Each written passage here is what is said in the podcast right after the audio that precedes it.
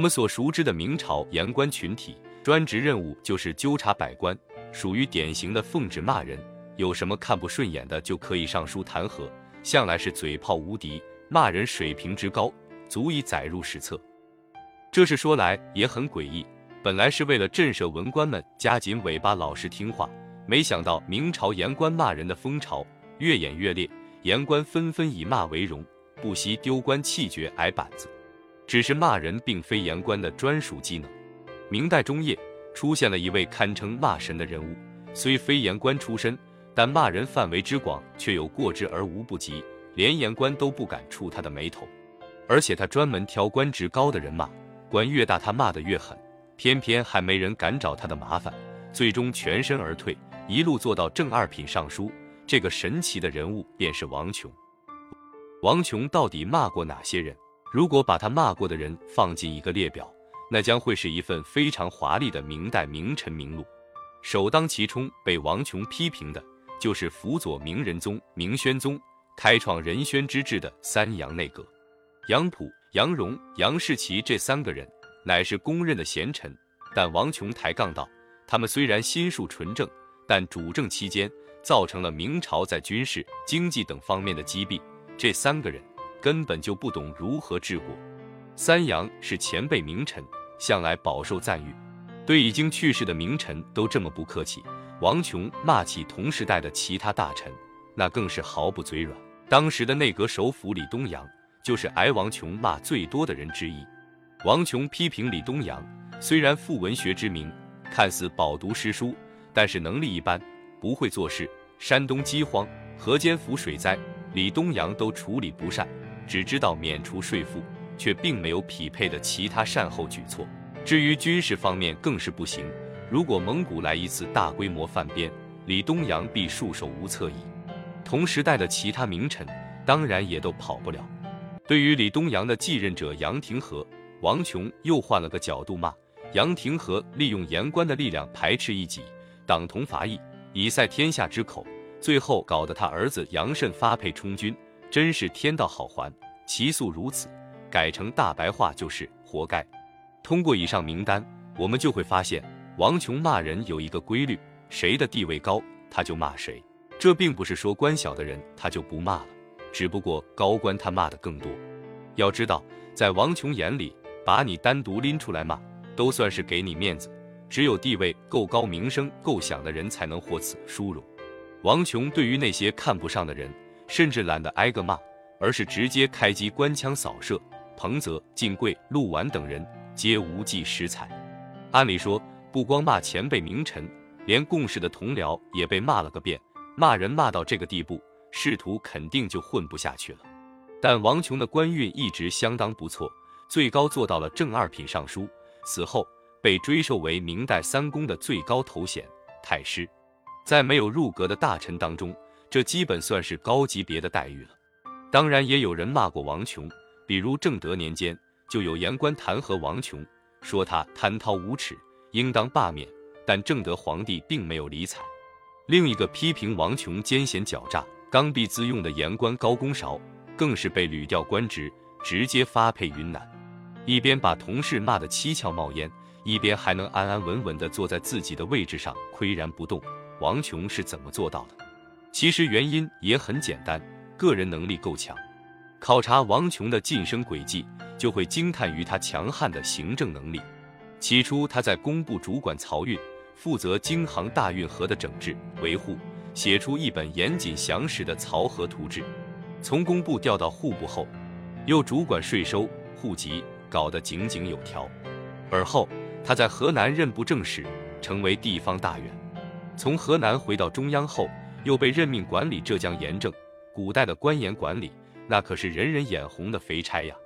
把这样一个任务交给他，足见对他能力的信赖。到了嘉靖朝，由于边防不敬，已经一把年纪的王琼重新被启用出任兵部尚书，总治三边军务。原本烽烟四起的三边，在王琼的治理下，诸藩荡平，西垂无事，河西四郡的百姓都舍不得他离开。回头看看王琼这条升官路，从漕运工程到税收财政，再到民政，最后搞军事，全是实打实的工作，专业性都非常强。但王琼不仅横跨几大领域，而且还干得都挺好，这在古代就是不可多得的技术型官僚。他确实有很多毛病，你确实看他不爽，但出了事儿要找人摆平，你第一个想到的肯定是他。所以，当别人对王琼喊出名言“你行你上”啊时，王琼可以冷静地回答：“我行我上。”在这种情况下，王琼自然可以安然无恙。虽然正德皇帝和嘉靖皇帝的性格大相径庭，但他们对这个能干活的王琼都是相当满意的。而王琼宦海生涯的另一高光时刻，就是支持王守仁平定了宁王叛乱。宁王朱宸濠的谋逆之心早有预兆，为了恢复自己的护卫力量，以给自己将来的造反增加兵力，宁王在朝廷中搞了不少小动作。王琼虽然不如海瑞那样绝对彻底的清廉，但他脑子里也很清楚哪些钱不能收，所以在宁王大肆贿赂满朝官员时，连内阁首辅杨廷和都牵扯其中，但王琼却对宁王避之千里。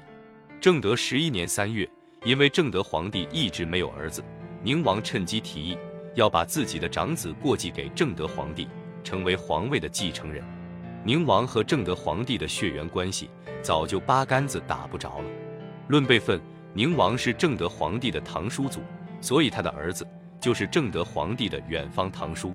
堂叔变儿子，这个近乎荒唐的提议，立刻引发了包括王琼在内的一干大臣的激烈反对。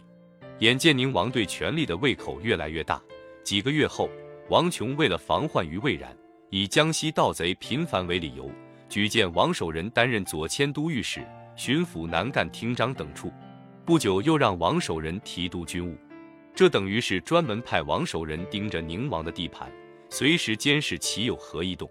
由于预先的防范和准备，当宁王举兵造反时，王守仁立刻行动，率军平叛，而王琼也迅速做出了反应，安排南京全城戒严，并奋兵扼守长江沿线的重要城池，严阵以待。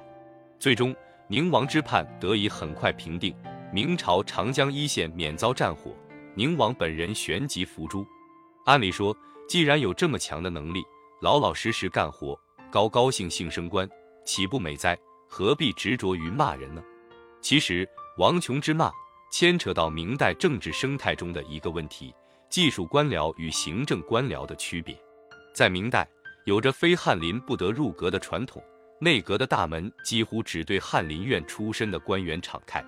一般而言，理想的晋级过程是从翰林院起步，然后进入礼部、吏部等部门，积累年资，一路升迁，最终达到尚书、大学士的地位。因此，从科举开始，读书人都削尖脑袋往翰林院钻。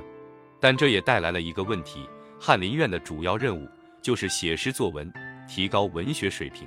通过这条路径升上来的官僚，几乎没有处理实务的经验，也没有在地方上体察民情的经历，甚至一辈子都没出过几回京城。他们也许能写出文采斐然的文章，替皇帝草拟最符合心意的圣旨，但他们对于国计民生问题的了解是相对单薄的。在碰到问题时，他们往往提不出真正对症的具体措施，而只能喊几句体恤民情的空泛口号。如果以一个技术官僚的眼光来看行政官僚，自然觉得对方根本不懂治国。王琼作为典型的技术官僚，每一步升迁都是靠着实打实的政绩，当然看不惯这种情况。所以王琼骂人骂得相当有目标性，绝不是无的放矢。除了骂杨廷和是因为私人恩怨之外，他骂其他人基本都是对事不对人的。他骂三杨内阁没有处理好两京的卫所问题，造成兵源积冗；骂李东阳不懂如何平抑灾荒，又批评一干大臣对哈密卫的处置失当。这些都是非常实际的、亟待解决的问题。王琼看不惯当前重文学而轻实干的风气，渴望恢复洪武初年任用官员不拘出身和衙门的传统，让更多的实干家走上政治舞台。当然。王琼一厢情愿的想法，直到明朝末年都未能实现。吴世秀手谈心性，临危一死报君王之辈，依然大行其道。强势如王琼，也只能用骂来发泄自己的不满。王琼激烈的批评之下，其实隐含的是愤懑与无奈。